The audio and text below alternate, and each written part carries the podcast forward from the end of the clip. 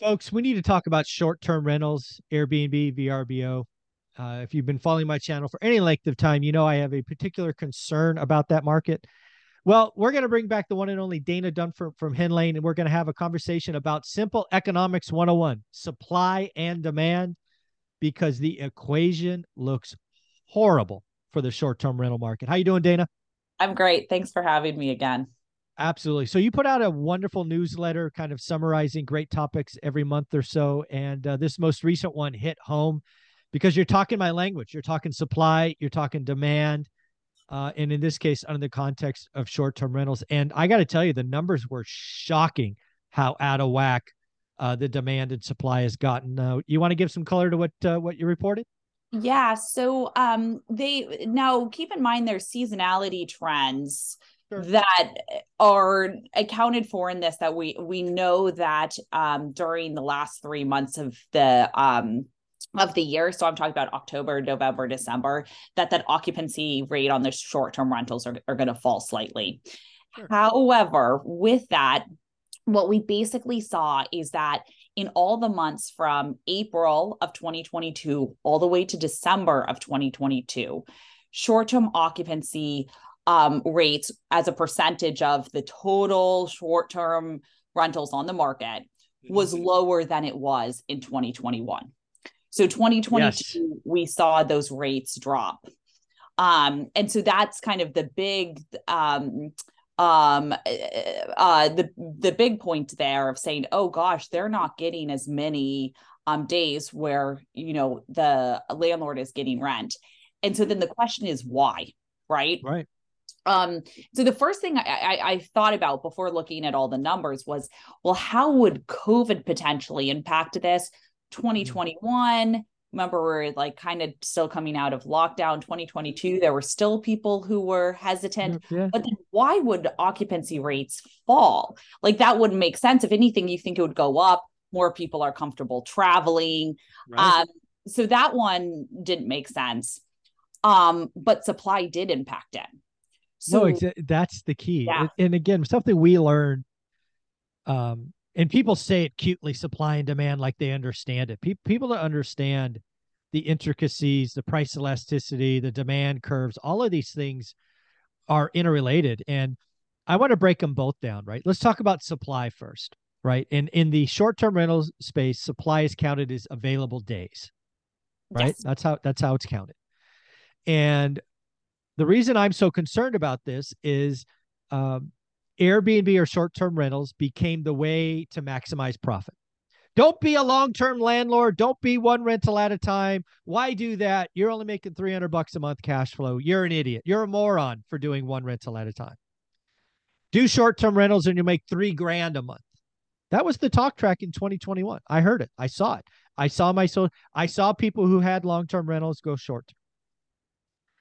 Unfortunately, when people perceive the easy button or easy money, it creates copycats. And unfortunately, it creates copycats who down select, who don't have as much money, who lower quality. But every time you do that, you add days of availability. So the $3,000 a month talk track instead of 300 beget more supply, which beget lower prices because you have more of them. So mm-hmm. even if the demand goes up but supply went up more, you're you're in a train wreck. And to your last point about demand, I believe 2020 and 2021, probably 2021 was the perfect. Like you could not design a better storm for short-term rentals. I hate hotels. I don't want to be around people. I want everybody I'm staying with here and nobody else. I want to drive instead of fly it's never going to be that good again. And unfortunately, yeah. the supply went up right into that. Now the demand demand could still be up, but it's not up nearly as much as supply and disaster occurs. So I, I think supply demand is undefeated and it's going to crush the short term rental market. That's what I see coming. Yeah, I mean, available listings went up 23% year over year. Um, and so what you basically saw happen, there's 1.37 million of them. You saw just in October alone, 66,000 more short term listings on the market. And so you're right, as that supply goes up, then the demand um, for it, your place, they might be like, oh, well, there's a brand new other one next door. I'm not going to book yours anymore. And that obviously changes your occupancy rates. Um, now, interestingly enough, the daily rates were also mm-hmm. up. And so you also have to think about, well, how much money does a landlord make from it? Maybe they have reduced occupancy, right? So, in mm-hmm. other words, maybe they are not renting for as many days. But with inflation and all of that, how did that impact it? Well, the average daily rates was still up. It rose, but it only rose 5.2% year over year. And, um, you know, um, some of the, uh, this data comes from AirDNA. Mm-hmm. Some of this data basically was uh, was stating that landlords were using that of increasing those rates to counter the the occupancy um, yeah. um, adjustment where they weren't occupying them as much maybe there's also some sort of um, argument to be made of hey less wear and tear by having few less turnover but sure. still what you saw was that supply increase too much and so if you are a landlord now thinking about short term it's a much riskier bet because to your point michael you know eh, people are much more comfortable with going to hotels not just driving oh, distance yeah. from their place to to stay at a short-term rental um and uh you know the hotel life and being um um all the amenities restaurants and, and amenities yeah. is much more attractive these days and so the question is if you're going into it the volatility of that is going to be much higher than the one rental at a time approach because with yeah. one rental at a time you know people need homes that's not yep. going to change you know what population growth is in your area you can yep. pretty much predict that but with short term it is both that as well as regulations with cities locking down um it's a much riskier bet to be to make yeah i think i think uh I think short-term rentals had their day. Uh, again, I think there. I still think short-term rentals is a wonderful model. Anna Kelly, uh, my Wednesday expert for three or four years now, she does it right. Oceanfront, lakefront, you know, she, the creme de la creme stuff. Uh, I think a lot of the copycats and a lot of people try to shortcut this um, because of easy money. They're going to get hurt. Um, it's very interesting, though. I think I'm actually hearing. So again, I already shared the story about people calling me an idiot. Right? Why make 300 when you can make three grand? I'm starting to now see people who are trying to do short term rentals try to stop the bleeding by going back to long term rentals. And sometimes yeah. they're calling them midterm, you know, uh, renting to ner- traveling nurses and the like. But uh, I see a lot of people exiting Airbnb. One of my experts on Tuesdays, uh, he talked about Joshua Tree. It yeah. was it was crushing it, and now it's not. He just lost a hundred grand on what was a short term rental. He lost a hundred wow. grand so wow. Again, there's a lot of pain coming.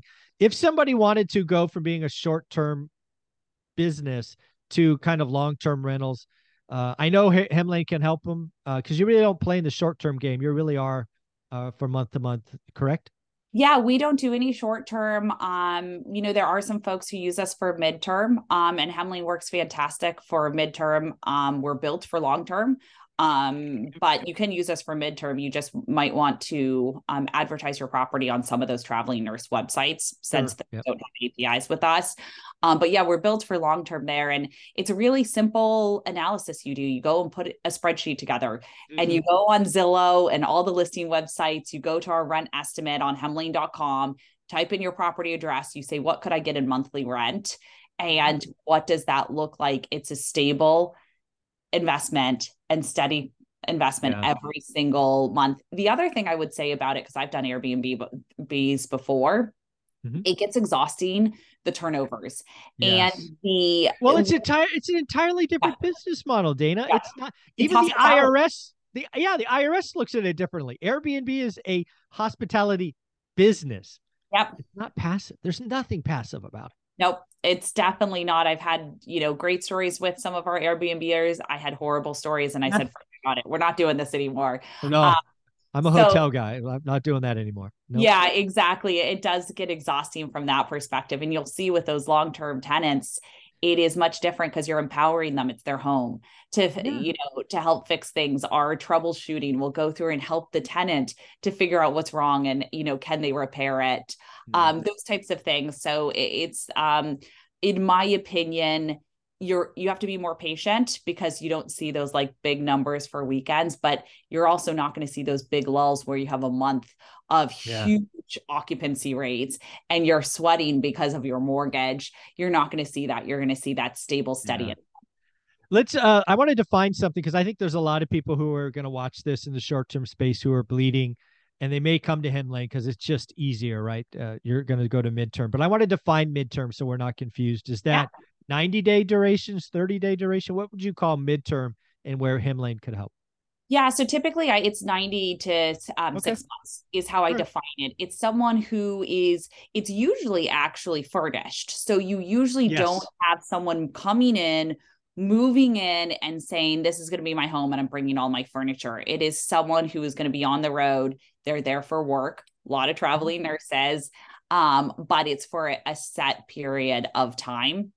And what I find with midterm is if you're in a, a, a market where it works, like there's a steady um, stream of traveling nurses or something like that, it works. I have also seen situations where a landlord gets really lucky on midterm and they find a perfect tenant who says, I've got a consulting gig for five months in this area and you can charge more, right? Because it's furnished, as it's shorter term, you charge more but then you might have like three to four months of a lull with it of trying to find another one. So I do think it's important if you're saying, "Oh, I'm I don't want to do uh, short term." I'm thinking midterm because I want to keep it furnished. I think it would be very wise to do diligence, talk to others who do it. How yeah. do you do it? And they might tell you, I make, you know, $5,000 a month off my midterm rental. Well, the question is that's great when it's occupied. How many yeah. months is it not occupied? Um, so I've seen it done very well. I've also seen it done very poorly. And so I would just balance that. Um, but you still follow the same process of a long term tenant because in mm-hmm. most states and um, counties, it is going to be considered tenant landlord law is going to apply because if it's over Correct. 30 days, it's not a short term rental any sort of tenant landlord law would apply there. So it is important if you're doing a um uh, a midterm rental, you need to understand tenant rights. Mm-hmm. And therefore, you're going to want to do the background and credit checks. Yep. You're going to want to go through the process with them. Um, you can't sit there and be like, oh, well, I can get them out after a couple of days if this is not working. No, yeah. it's considered, um, uh, yeah. it, it, they're considered an actual tenant in the property with tenant rights. Yeah. So, folks, if you are an Airbnb host or VRBO doing short term rentals and you're looking to switch to mid or long term, uh, Hemlane's a great platform. They can go get a 30 day trial. Where would they get that? Yeah. Go to Hemlane, H E M L A N E dot com, and just mention um, Michael Zuber because after your 30 day free trial, you get uh, 20% off your first year. Very cool. Thanks, Dana. Thanks.